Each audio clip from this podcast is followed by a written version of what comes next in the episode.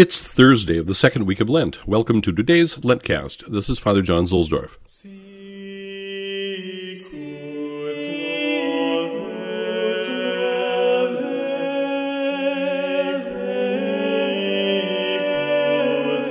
We continue our Lenten pilgrimage by gathering at the Collect Church.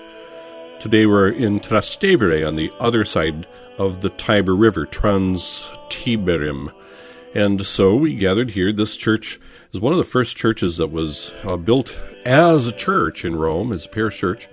Staffed by the Trinitarians, you can find the body, the incorrupt body of Blessed Anna Maria Taigi here.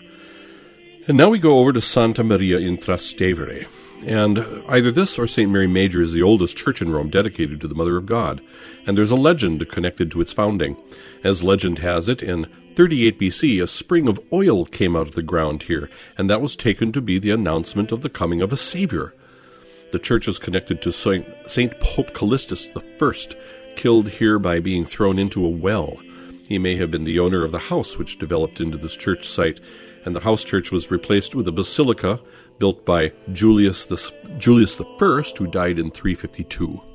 The basilica was damaged in the devastation of Rome by Alaric the Visigoth in 410, and it was then replaced in the 12th century. There were other additions over time.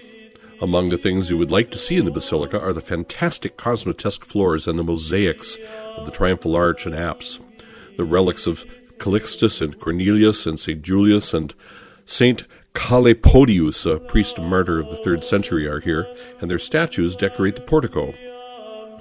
The Gospel, in the traditional Roman Rite today, since at least the time of St. Gregory the Great, who died in 604, is the Lord's parable about Dives and Lazarus, the poor man who begged at the door of the rich man.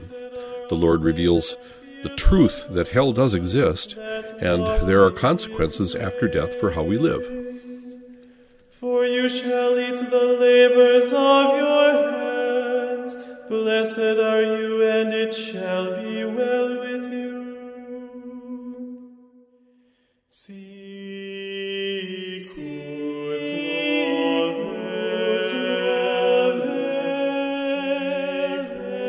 From The Church's Year of Grace by Pius Parsch.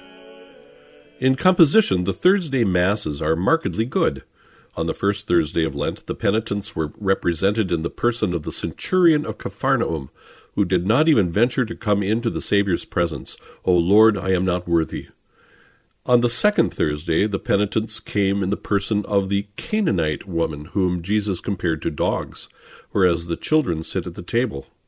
Today the penitents are likened to wretched Lazarus, covered with the leprosy of sin, sitting at the rich man's door and desiring to eat the crumbs from his table. All three are striking figures of penitent souls. All three likewise point to the Eucharist in various ways.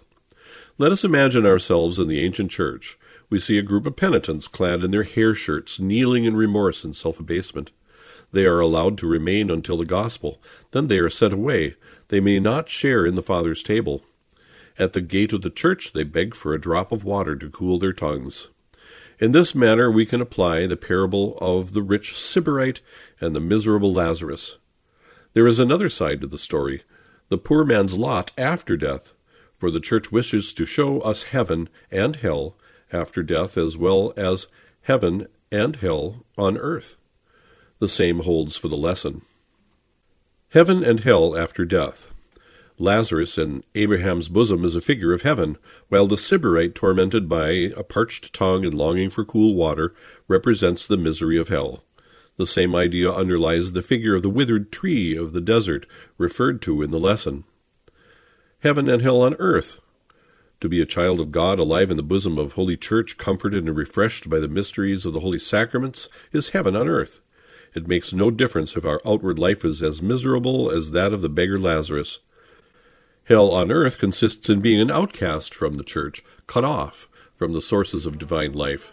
Such a soul is already tormented by thirst, like the Sybarites, is already like a withered desert tree. The penitents know how miserable this state can be.